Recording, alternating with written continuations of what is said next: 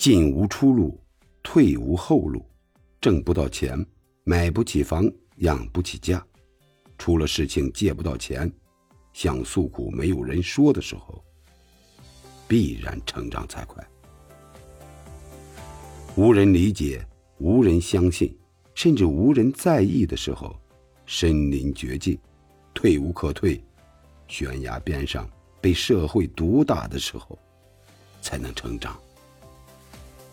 要清楚，没人有时间折磨你，折磨你的是自己的欲望，还有心存幻想的期待。打不败的自己，才是你行走社会。唯一能撑腰的东西，